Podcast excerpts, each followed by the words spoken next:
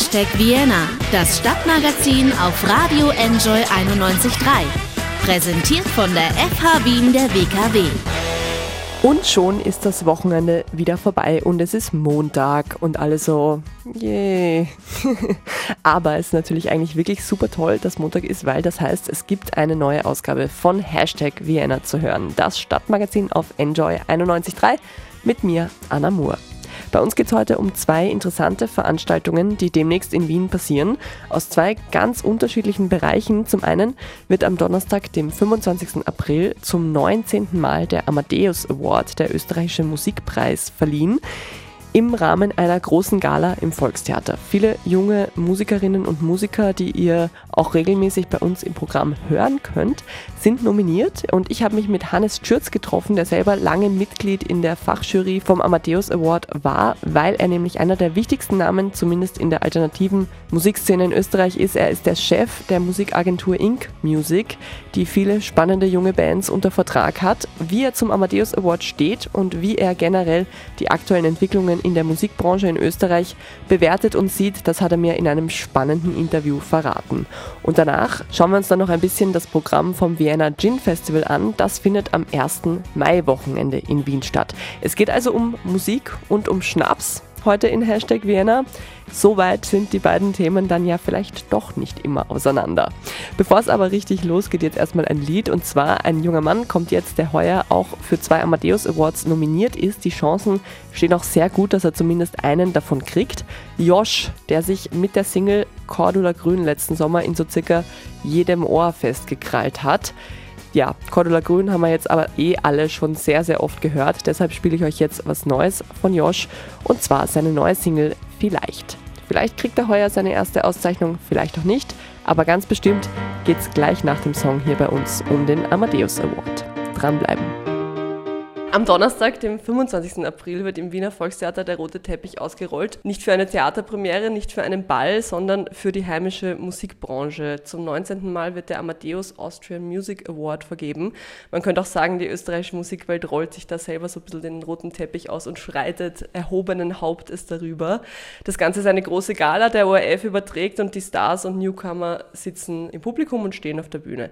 Für uns ist das ein Anlass, uns mit dem Thema Musikindustrie in Österreich und auch mit dem Thema mal Musikpreise ein bisschen auseinanderzusetzen. Ich habe mir einen aufmerksamen Beobachter eingeladen der österreichischen Musikbranche und auch gleichzeitig einen wichtigen Entscheidungsträger, äh, um über das Thema zu reden. Hannes Schürz, Gründer und Chef von der Wiener Musikagentur Ink Music. Hallo Hannes. Hallo. Man kann den Amadeus Award so ein bisschen zweischneidig sehen. Ne? Die einen sagen, es ist gut, dass es den gibt, es gibt Aufmerksamkeit für die, für die heimische Musikbranche, die Verleihung wird auch immer prunkvoller, immer größer, der ORF überträgt es jetzt wieder. Man kann es als selbstbewusstes Zeichen der österreichischen Musikwelt sehen. Die anderen sagen allerdings, ja, da geht es viel mehr um Quantität als um Qualität, da, da werden immer die gleichen geehrt, da werden die falschen Bands geehrt.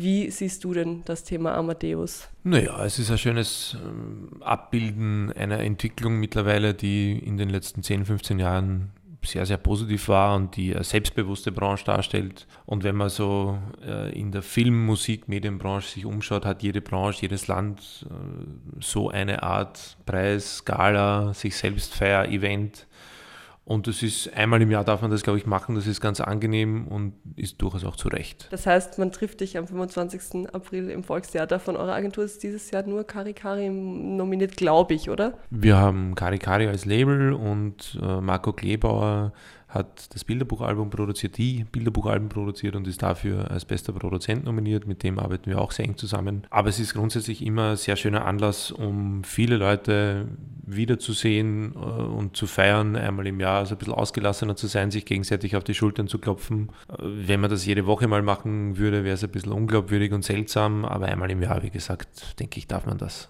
Also du wirst dort sein. Ja. Wie die Nominierungen zustande kommen beim Amadeus Award ist eine interessante Sache. Zum einen zählen in den großen Kategorien, also Album, Band des Jahres oder Künstler des Jahres und so weiter, zählen ähm, Verkaufszahlen gemeinsam mit einer Fachjury. In dieser Jury sitzen dann eben viele Leute aus der Musik- und Medienbranche und dann gibt es auch noch ein Publikumsvoting und das alles zählt dann zu bestimmten Teilen ähm, zusammen und äh, da, daraus wird dann der Gewinner in der Kategorie ähm, ermittelt, wenn ich es richtig verstanden habe. Wichtige Basis sind aber schon die Verkaufszahlen. Kann man das so lassen, diese Art der Nominierungs- und Gewinnermittlung oder gibt es da Verbesserungsbedarf deiner Meinung nach? Es gab und gibt immer wieder Kritikpunkte einerseits und andererseits auch Möglichkeiten, Ideen, ob und wie man das anders gestalten kann. Wenn ich jetzt an den Echo denke in Deutschland, den es nicht mehr gibt, der war rein Verkaufszahlen optimiert und äh, ist nur nach dem quantitativen Erfolg der Produkte bewertet worden und das fand ich persönlich immer etwas seltsam. Äh, andererseits muss man sich äh, als Macher des Preises dann auch überlegen, was will ich denn eigentlich auszeichnen. Und da finde ich, das gefundene System ist gar nicht einmal so ein schlechtes, weil da war die Argumentation auch immer, ein reiner Kritikerpreis kann es nicht sein, wenn es für die komplette Branche quer durch die Bank ähm, etwas darstellen soll, das auch einen gewissen verkaufsfördernden Effekt haben soll und auch die ehren soll, die besonders erfolgreich waren. Das finde ich auch in Ordnung als, als Blickwinkel. Ich äh, finde, dass es durchaus äh, Platz gäbe für einen reinen Kritikerpreis, aber das ist dann möglicherweise etwas ganz anderes als das, was der Amadeus jetzt darstellt. Und es gab vor mittlerweile neun Jahren eine sehr große Amadeus-Reform, die ich grundsätzlich für sehr richtig gehalten habe, nämlich prinzipiell auf alle internationalen Kategorien zu pfeifen, weil es den Robbie Williams und Nickelback eh nicht interessiert, ob sie in Österreich einen Preis kriegen. Und dafür äh, die Genre-Kategorien erfunden wurden, die immer ein bisschen schwierig sind, weil was ist jetzt Alternative und was ist jetzt äh, Hip-Hop und was ist jetzt Jazz oder World. Äh, sowas ist immer ein bisschen schwierig, aber gleichzeitig bildet es tatsächlich eine ähm, enorme Breite ab, die tatsächlich auch sehr viel Qualität in den jeweiligen Nischen hervorbringt. Und da finde ich es dann doch immer recht spannend und schön, welche unterschiedliche Farben und Blüten die Branche treiben kann und auch witzig, solche Menschen dann dort zu treffen. Warst du schon mal in dieser Fachjury, seit es die gibt, seit 2009? Oh, extrem lang. Äh, ich bin jetzt seit drei, vier Jahren nicht mehr in der Jury drin, weil ich offenbar schon zu sehr zum inneren Zirkel gehöre. Äh, und Ink Music auch IFB-Mitglied ist und die IFB-Ausrichter ist. Ich bin da nicht so sehr involviert, dass ich jetzt sagen kann, was die genauen Kriterien sind, aber am Rande immer wieder als Inputgeber befragt worden und auch mich selbst gemeldet, wenn es jetzt darum geht, Ideen einzubringen, wie man was besser anders gestalten kann geht mir jetzt auch gar nicht darum, da selber unbedingt in der Jury zu sitzen, aber es soll ein breites Abbild sein. Man hat jetzt äh, im heurigen Jahr geschaut, äh, viel mehr Frauen in die Jury zu bringen, was von vielen Seiten ein Anliegen war, ähm, um zumindest jetzt einmal auf dieser Seite was äh, für eine gewisse Gleichberechtigung zu tun. Das ist leider auf der Interpretenseite, auf der nominierten Seite immer noch ein sehr, sehr heikles, schwieriges Thema, aber zumindest auf der Backstage quasi hat man jetzt ein bisschen was verändert und es ist von den Leuten, die ich weiß, dass in der Jury drinnen sitzt, ein wirklich sehr, sehr breites Bild auch dort und das finde ich auch durchaus in Ordnung. Der Amadeus, es ist ja ganz lustig, der Amadeus Award ist aktuell, während wir sprechen, noch der, glaube ich, größte deutschsprachige oder der größte Musikpreis im deutschsprachigen Raum, weil du hast es schon gesagt, den Echo gibt es nicht mehr.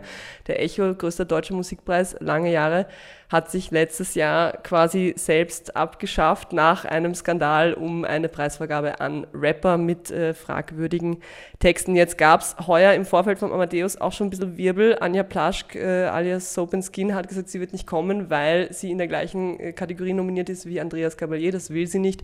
Deshalb ähm, hat sie sich quasi gegen den Preis ausgesprochen droht dem Amadeus das gleiche Schicksal wie dem Echo, der ja auch immer sehr kontrovers äh, diskutiert wurde wegen bestimmten Bands, die da nominiert sind oder eben Preise bekommen haben. Das führt ein bisschen zur vorigen Frage zurück, weil in Deutschland das große Problem war, dass bestimmte Bands, die naja, politisch fragwürdig positioniert sind, so großen kommerziellen Erfolg hatten, dass sie durch die Ausrichtung des Echo einfach immer wieder nominiert waren und zum Teil als Gewinner ausgezeichnet worden sind. Und das Unbehagen darüber teile ich und verstehe auch die Aufregung, die dadurch entstanden ist. Natürlich sucht man dann gerade auch presseseitig immer gern und viel nach Skandalen und Skandelchen.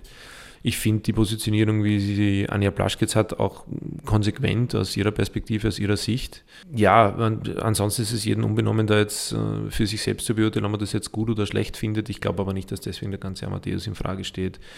Äh, ich persönlich kann jetzt auch nicht besonders viel mit Andreas Gabalier, seiner Positionierung, seinen Aussagen oder seiner Musik anfangen, äh, angesichts dessen, dass wir hier eine sehr bunte, diverse Musiklandschaft feiern, muss es scheinbar dann auch so sein, dass auch solche Leute Platz haben. Es gibt Musik, die ich gut finde, es gibt Musik, die ich schlecht finde, es gibt Kunst, die ich äh, beeindruckend finde und solche, die ich wo man denkt, naja, ob es die jetzt gibt oder nicht, macht für mich persönlich zumindest keinen großen Unterschied. Und ähm, es ist schon eine sehr, sehr heikle und schwierige Frage, das dann so zu beantworten, dass es dann wirklich gut verständlich rüberkommt.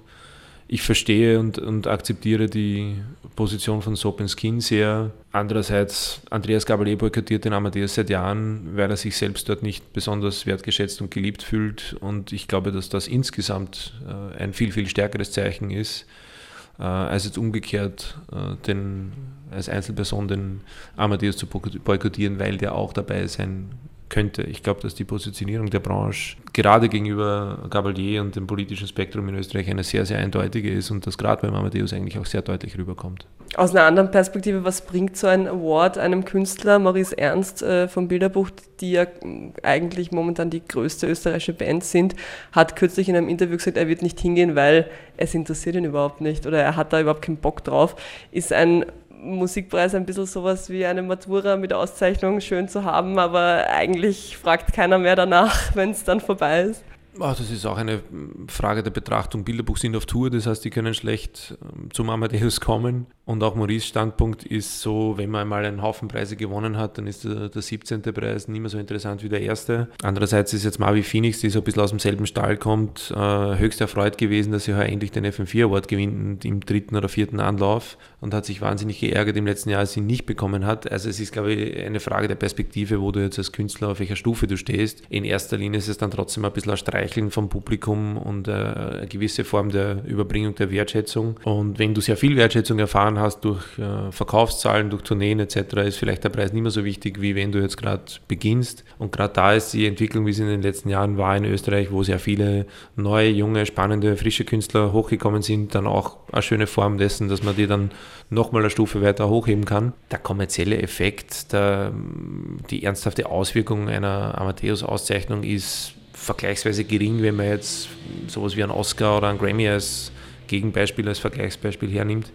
Nichtsdestotrotz, es ist nice to have im Lebenslauf, aber es wird dein Leben nicht komplett verändern. Die Musikindustrie verändert sich äh, rasant. Die, das Musikstreaming hat in Österreich mittlerweile einen Marktanteil von 46 Prozent. Viele sagen, dass die Playlist als Format, also die Playlist, die man sich auf Spotify oder auf Apple Music oder äh, anderen Streamingdiensten abonniert hat, quasi das neue wichtigste Format zum Musikhören ist. Das Album, so traurig es ist, äh, wird immer weniger relevant. Trotzdem ist eine der Hauptkategorien immer noch bestes Album beim Amadeus. Muss man sich auf solche, also muss man auf solche Entwicklungen in der Musikindustrie eingehen, wenn man so einen Preis plant und ausrichtet? Naja, ein Award für beste Playlist wäre ein bisschen langweilig. Und Kann man auch nicht einer Person geben, weil es sind ja immer Playlisten mit ganz vielen verschiedenen Künstlern. Wer sagt das? Es gibt genug Playlisten, die nur aus den Songs eines Künstlers bestehen, aber grundsätzlich ist ja so gesehen ein Album nur eine Playlist eines Künstlers mit zehn plus minus Titel. Ich sehe das genau gegenteilig, muss ich sagen. Ich glaube, dass das Album eine immense Aufwertung erfährt gerade gerade. Und zwar aus dem Blickwinkel, dass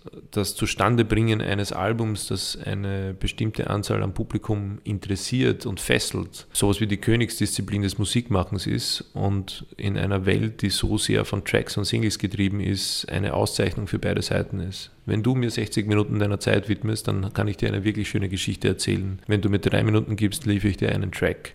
Und umgekehrt, ähm, wenn ich jetzt sowas hernehme wie Billie Eilish, wo jüngstes Album erschienen ist und alle huh, Album und großes Excitement und sie das ganze Album durchhören, sieht man genau, wo ich mit meinem Punkt eigentlich hin möchte. Es, der, der, Künstler muss sich als unter Anführungsstrichen wertig genug äh, beweisen, äh, dass er die Aufmerksamkeit über diese Strecke verdient. Und das Album hat sich somit als Format sicher komplett verändert, aber umso mehr ist es eine Auszeichnung für den Künstler, wenn jemand so viel Zeit investiert, um heute ein komplettes Album durchzuhören und eine Auszeichnung für den Hörer, wenn der Künstler ihm äh, über die Strecke eines kompletten Albums seine Geschichte zu vermitteln versucht. Ich finde das extrem wichtig nach wie vor und das Albumformat viel bedeutsamer als noch vor zehn Jahren. Du hast auf jeden Fall selber schon so einige Entwicklungen in der Musikwelt miterlebt. Du hast, so steht es auf deiner Website, mit 16 als DJ in der Dorfdisco im Burgenland angefangen.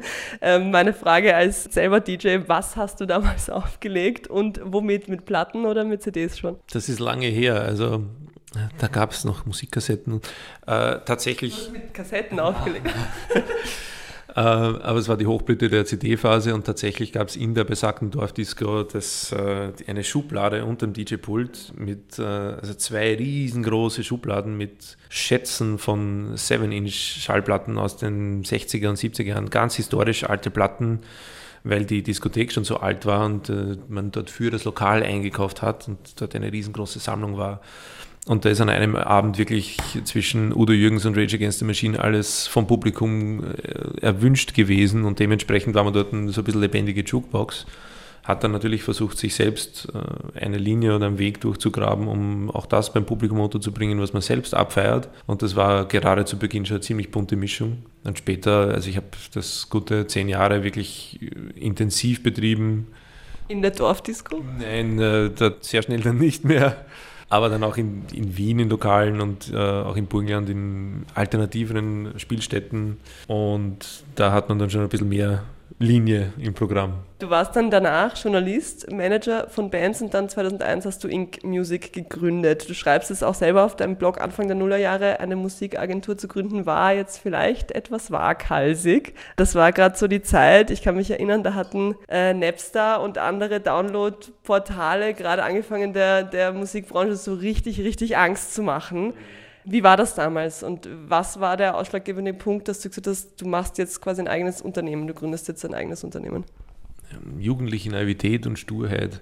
Wie alt warst du damals? Ähm, das Label 2001, das heißt, ich war 24. Der Grund war tatsächlich, äh, ich hatte zuvor schon in Wiesen bei den Festivals gearbeitet, dort begonnen auch einigen Bands weiterzuhelfen und eine dieser Bands suchte ein Label und die Zusammenwirkung mit Napster und allem, was dazu passiert ist, hat dazu geführt, dass man in Österreich kaum Labels fand oder dass es überhaupt welche gab. Und aus der Not heraus hat man dann gesagt, na gut, dann machen wir halt selber eins. Und ich habe äh, Ink Music angemeldet 2001. Die Firma dann im Wahrheit 2003 so richtig auf Firmenbeine gestellt, um nicht nur das Label zu betreiben, sondern tatsächlich das zum Beruf zu machen. Natürlich lernt man viel erst auf dem Weg kennen, auch was an Problemen und Schwierigkeiten so auf einen zukommen kann. Aber ja, hier stehe ich nun. Es ist eine lange Geschichte mittlerweile. Man hat viel erlebt und rückblickend betrachtet ist es schon ziemlich heftig, dass man gerade in dieser Phase, wo der Abschwung so richtig groß begonnen hat, losgelegt hat. Andererseits war man damals im Prinzip in, in einer ganz kleinen Mannschaft die Ersten, äh, die schon an das Zeitalter nach der CD denken haben müssen. Also ich glaube, man hat bestimmte Dinge auch dann einfach schneller begriffen als die ganz Großen. Und kleine Labels hat es in Wien oder in Österreich damals wirklich sehr, sehr wenige gegeben. Da ist dann eine ganze, da war so ein bisschen Vorhut für eine ganze Menge an wirklich coolen Labels, die im, Jahre, im, im Laufe der Nullerjahre entstanden ist. Und aus dem heraus dann auch sehr viele Kooperationen und Freundschaften mit anderen Bands, mit anderen Labels. Also es ist schon eine spektakuläre Zeit seither. Mhm. Ähm, Ink Music veranstaltet bzw. kuratiert, glaube ich, auch äh, so kleinere Festivals in Österreich. Das Selamü im äh, Burgenland, die Pulinale in Vorarlberg. Ähm, jetzt steht gerade wieder die Festivalsaison an. Was hältst du von den Lineups von den großen Festivals? Ich sage mal kurz meine Meinung. Ich finde, es sind einfach, also wenn man sich das Lineup von sowas wie dem Novarock anschaut, dann hat man das Gefühl, das ist 2002. Es sind kaum neue Bands dabei, es sind kaum wirklich große Bands dabei, die heutzutage groß sein könnten oder groß sind. Wie siehst du das Line-Up von Donauinselfest, Nova Rock Frequency? Boah, das wäre eine potenzielle stundenlange Diskussion, aber so ein bisschen erklärt sich das äh, von selbst.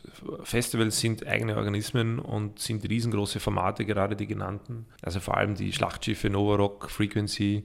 Das Frequency beispielsweise hat sich extrem verändert in dem, wie es ausgerichtet ist und was es äh, an eigenen Anspruch hat und vermitteln will. Und da liegt es dann in der Natur der Sache, dass dann das Line-up ein bisschen anders aussehen muss, äh, als man das vielleicht erwarten würde mit bestimmten Anforderungen. Und dann kommt dazu, dass wir uns in einem tendenziell konservativen Markt befinden und die Menge an Menschen viel eher zu einem Wohlfühl-Act, den man gut und ausführlich kennt, geht. Ich sage jetzt einmal die Toten Hosen, äh, auch wenn man ihn vielleicht schon gesehen hat oder schon oft gesehen hat als jetzt zu einer Up-and-Coming-Band, die jetzt gerade international gehypt wird.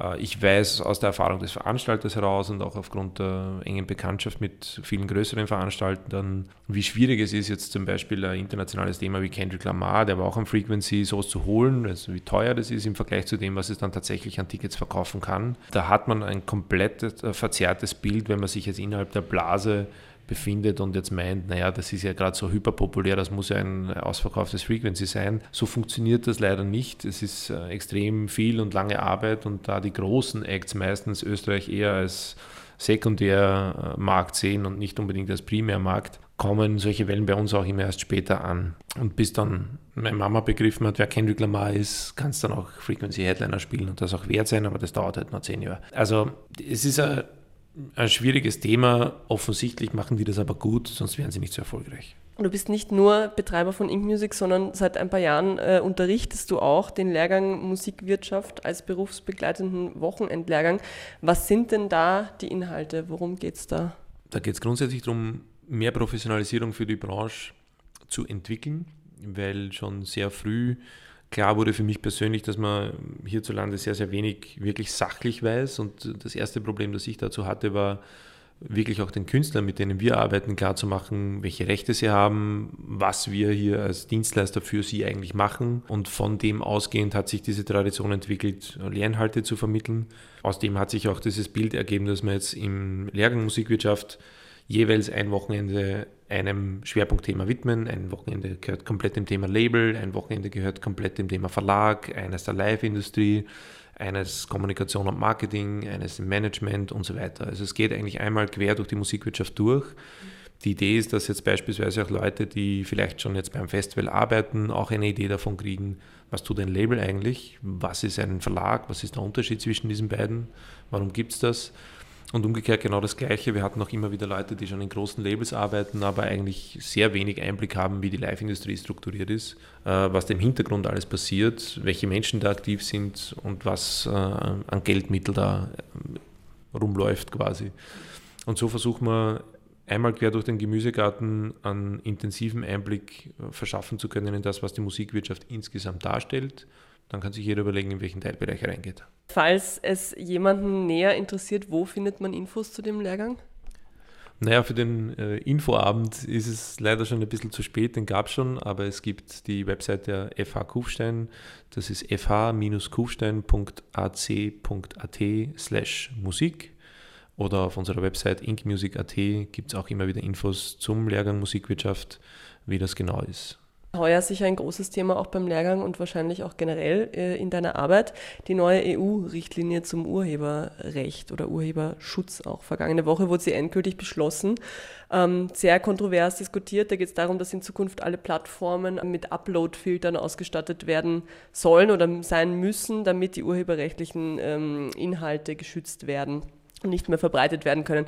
Viele Netzaktivisten sagen, das ist das Ende des freien Internets. Die Musikbranche oder die Vertreter der Kunst- und Kulturbranche sehen es ein bisschen anders, weil das ja ihre Inhalte sind, die da äh, verbreitet werden. Wie siehst du es?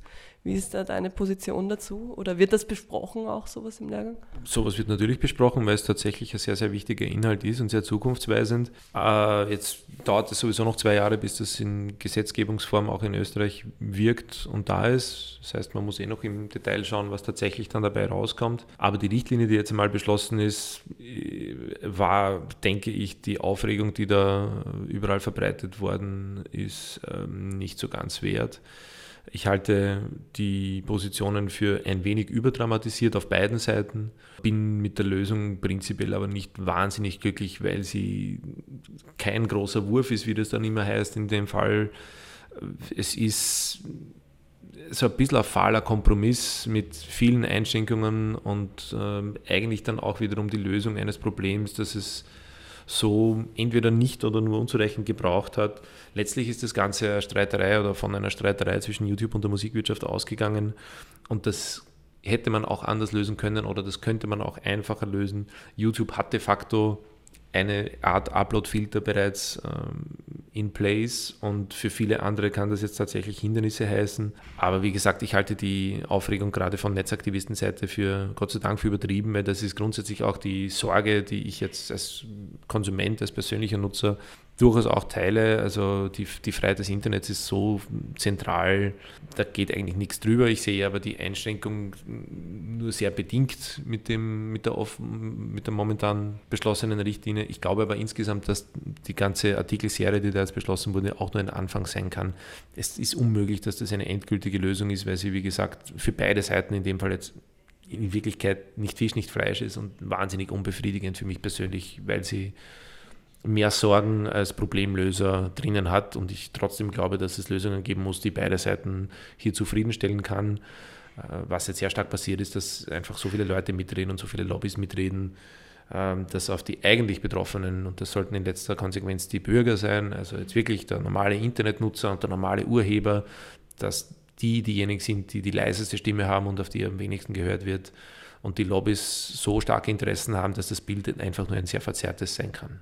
Äh, abschließend nochmal zurück zur österreichischen Musikbranche. Wie geht es weiter mit der heimischen Musikbranche? Ich würde behaupten, der große Österreich-Hype, der auch äh, über die Landesgrenzen geschwemmt ist mit äh, Wander und Bilderbuch vor mittlerweile wieder, was waren es, fünf Jahre, ähm, ist vorbei. Also ähm, was, es passiert zwar gerade viel, es gibt viele neue Acts, aber die sind, also gerade jetzt auf dem Popmarkt, die sind dann kurz da, dann werden sie kurz abgefeiert von Ö3, dann sind sie wieder weg und man merkt sich sehr wenige Namen und es geht sehr wenig raus über die Landesgrenzen. Ist das nur mein Eindruck? Wie siehst du das? Wie steht es gerade um die österreichische Branche? Ich würde das als eine positive Normalität betrachten. Wir stehen jetzt definitiv ganz woanders als vor zehn Jahren. Die Qualität und die Quantität der Qualität auf einem völlig anderen Level sind. Bilderbuch und Wanderbahn sehr schöne Türöffner. Dass da jetzt nicht jedes Jahr ein Act in dieser Größe nachkommt, ist relativ klar. Gleichzeitig ist es wirklich so, dass man gerade in Deutschland viel offener auf Themen aus Österreich hört und das geht quer durch den Gemüsegarten. Man hat es etwas leichter. Wie gesagt, die Größenordnung von Bilderbuch und Wander muss man ja nicht immer gleich erreichen, aber man sieht jetzt auch, dass äh, jenseits des deutschsprachigen Grenzraums, also auch in England, in Frankreich, in Amerika, sehr viel mehr Aufmerksamkeit da ist für das, was da jetzt gerade passiert. Die richtigen, mega großen Superstars gibt es da jetzt vielleicht noch nicht, aber es gibt eine große Dichte an Acts, die diese Grenzen sehr wohl schon sprengen. Also sind so die, in, in, in, den kleineren Fällen, das was jetzt mit äh, Leia oder mit Mavi Phoenix von mir aus passiert ist, ähm, da zuckelt schon ein bisschen was, die haben jetzt noch nicht Superstar-Status, aber man merkt schon, man wird auch außerhalb der Grenzen wahrgenommen und in einem größeren Format wird es halt dann sowas wie HVOB oder wie Bar of Stellar oder Open Skin, äh, wie Dorian Concept und da sind schon sehr viele Namen aus sehr verschiedenen Ecken, die durchaus äh, einen gewissen Wiedererkennungswert außerhalb dieses kleinen Raums haben. Und insgesamt muss man sagen, dass es Gott sei Dank zunehmend ein bisschen wurschter wird, ob du jetzt aus Spanien, aus Lettland oder aus Österreich kommst und es kommt einem Land, das mit äh, so einer großen Musiktradition ausgestattet ist wie das unsere, durchaus auch entgegen. Man hört da gern her, wenn man sagt, man kommt aus Österreich. Das ist definitiv anders als früher. Du hast mit vielen jungen Bands zu tun, auch die aus Österreich kommen. Vielleicht noch ein Tipp, was muss man als Band mitbringen, um bekannt, um erfolgreich und relevant zu werden und es zu bleiben? Es ist extrem banal, aber Talent, Geduld und Fleiß. Geld schadet auch nicht, aber das ist dann schon das vierte nur. Sollten sich alle merken. Ja, vielen Dank fürs Interview. Äh, viel Spaß am Amadeus Award auf der Gala und zum Abschluss, was für einen Wunschsong darf ich dir spielen? Boah, wir sind gerade wahnsinnig verliebt in den jüngsten Release, den wir hatten. Das ist Lou Asriel, der Song namens Divine Goldmine, erste Single von einem 19 Jahre alten Oberösterreicher. Und den schickt man jetzt in Zukunft dann durch die Welt.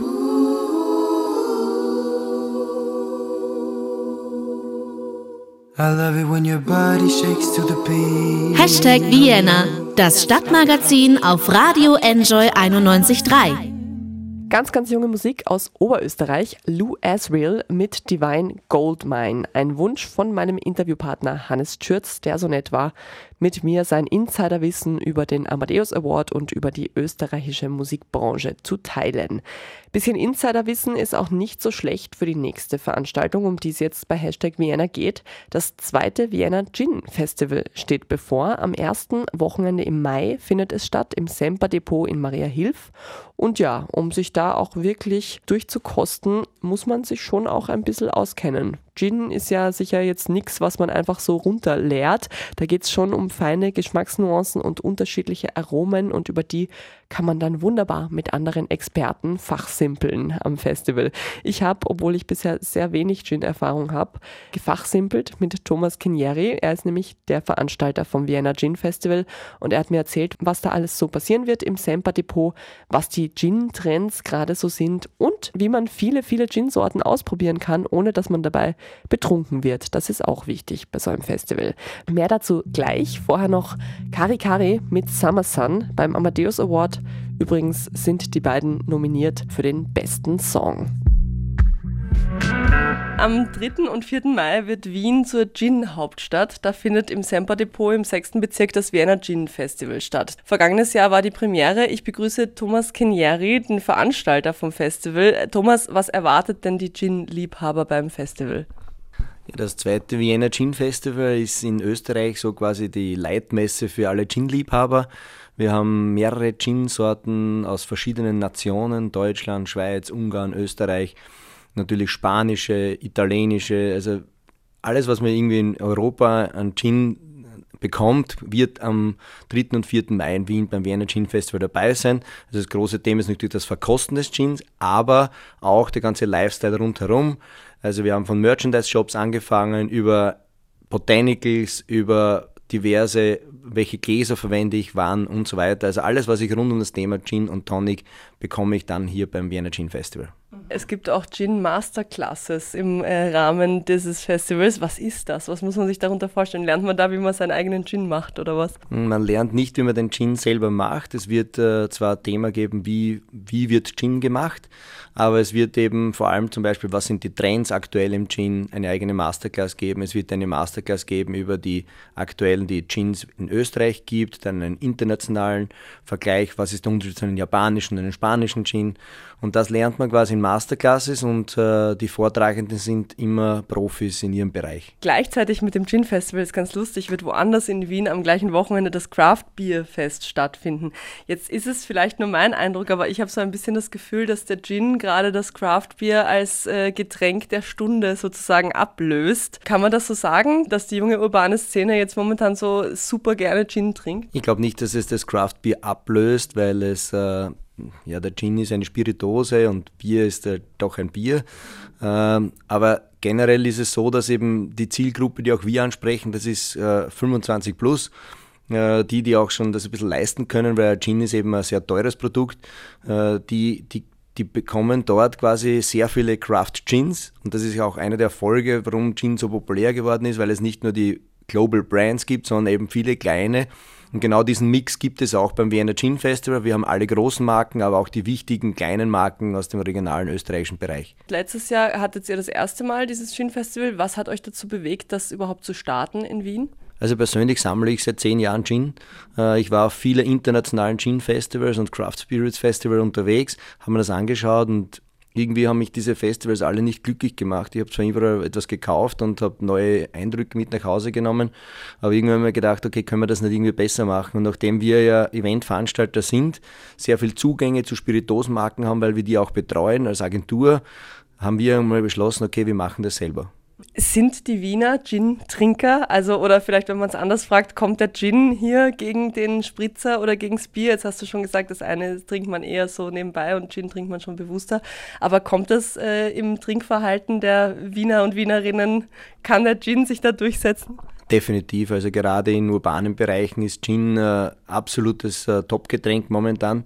Äh, es ist einfach die Kreativität der Getränke, man kann sehr viele leichte, einfache Drinks machen und das macht das Gin-Erlebnis auch aus. Also ich brauche da jetzt nicht äh, sieben verschiedene Zutaten hineingeben, damit ich einen tollen Longdrink habe, sondern ein gutes Gin Tonic basiert auf ein gutes Tonic und einem guten Gin und das macht es auch erfolgreich.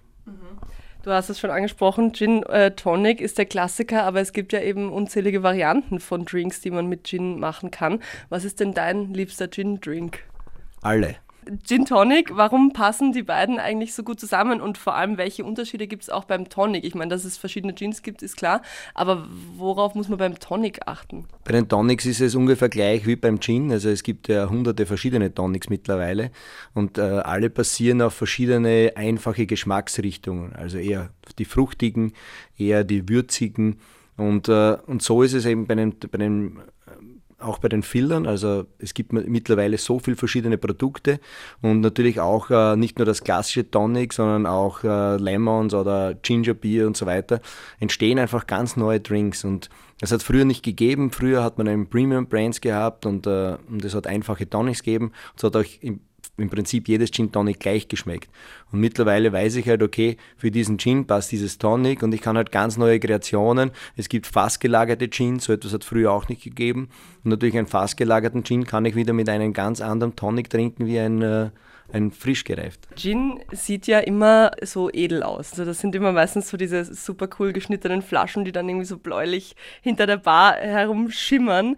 Gibt es eigentlich auch sowas wie also so ganz billigen, gepanschten Gin, so wie es ja bei Wodka ist. Wodka gibt es ja alles, ne? von super teuer bis ganz, ganz billiger Fusel. Gibt es das bei Gin auch oder ist Gin prinzipiell immer irgendwie hochwertig? Nein, das ist, glaube ich, bei jeder Spiritose gleich. Es gibt immer quasi eine Low-Budget-Version. Aber gerade diese High- äh, oder die hochentwickelten Produkte, die haben Gin diesen Erfolg gebracht, weil sie eben zum einen gut schmecken, und zweitens eben die Kreativität der Flaschen, der, der, Kunstbereich drinnen, das ist etwas ganz Wesentliches und das ist auch das, was wir beim Gin Festival dieses Jahr auch einbauen. Wir haben sehr viele Kunstacts, wir haben, wir haben äh, Künstler dabei, wir haben einen Seiltänzer, der äh, oben äh, auf 20 Meter herumläuft. Wir haben äh, Do-it-yourself-Stations, wo man aus alten Ginflaschen Lampen bauen kann, Seifenspender. Das heißt eben diese Kreativität, die in jedem dieser Gins drinnen ist, das wollen wir auch verkörpern und den Leuten zeigen. Der Seiltänzer darf vorher nicht zu viel Gin trinken, oder? der, der darf gar keinen Gin trinken. Erst wenn er fertig ist. Jetzt wird es ja eben auch Verkostungen geben von unterschiedlichen Gins. Da geht es ja um auch Geschmacksnuancen. Ne? Welche Sachen sind da drin? Was kann man rausschmecken? Äh, um so sanfte Beigeschmäcker. Gibt es da eigentlich einen Tipp, so wie bei der Weinverkostung, wenn man irgendwie, dass man die Geschmacksnerven dazwischen neutralisiert? Bei der Weinverkostung spuckt man es dann manchmal aus. Wie ist es beim Gin trinken? Muss man Wasser zwischendurch trinken, damit man die, die Unterschiede noch erkennen kann nach zehn Verkostungen? Generell sollte man natürlich immer Wasser trinken dazwischen. Äh, die Jeans, die sind äh, in, ich sage jetzt mal, in, in, grobe Bereiche aufgeteilt. Es gibt eben sehr würzige, es gibt sehr florale, es gibt sehr fruchtige und äh, in diesen Bereichen auch sehr mediterrane zum Beispiel, die eben solche Gewürze verwenden. Und äh, wenn man dazwischen Wasser trinkt, ist das natürlich ein, ein wichtiger Punkt. Und vor allem, man sollte auch nicht jede Kostprobe trinken, weil bei 150 verschiedenen Gins, die man dort verkosten kann, wird man sonst die Hälfte nicht erreichen. Also schon auch ausspucken zwischendurch, so wie beim Wein, oder? Genau, also wir haben auch so eigene Kübeln, wo man das dann auch wegleeren kann, damit man nicht alle Kostproben wirklich voll konsumieren muss. Es wird auch um Trends gehen. Was sind denn so die aktuellen Trends beim Gin-Trinken? Die Trends, die werden immer global vorgegeben und das kommt dann halt irgendwann auch nach Österreich. Äh, generell ist es so, dass das ganze Highball-Thema, also sprich eben nicht nur das klassische Gin Tonic, sondern dass ich eben mit verschiedenen Filler-Produkte das mische auch. Es ist auch so, dass das Gin Fizz, also die einfache Version mit Soda und, und äh, Zitrone drinnen, das wird auch sehr beliebt, weil es einfach ein Sommergetränk ist, ein leichteres und äh, die Leute wollen halt einfach wenig Zucker haben. Und das merkt man halt auch bei den Tonics, diese Premium Tonics und so weiter, die haben immer weniger Zucker. Also das ist schon ein Trend, den was man auch sieht. Ich wünsche euch auf jeden Fall ein ganz tolles Festival. Wir hoffen, dass alle Besucher und auch der Seiltänzer nüchtern bleiben, zumindest soweit es geht.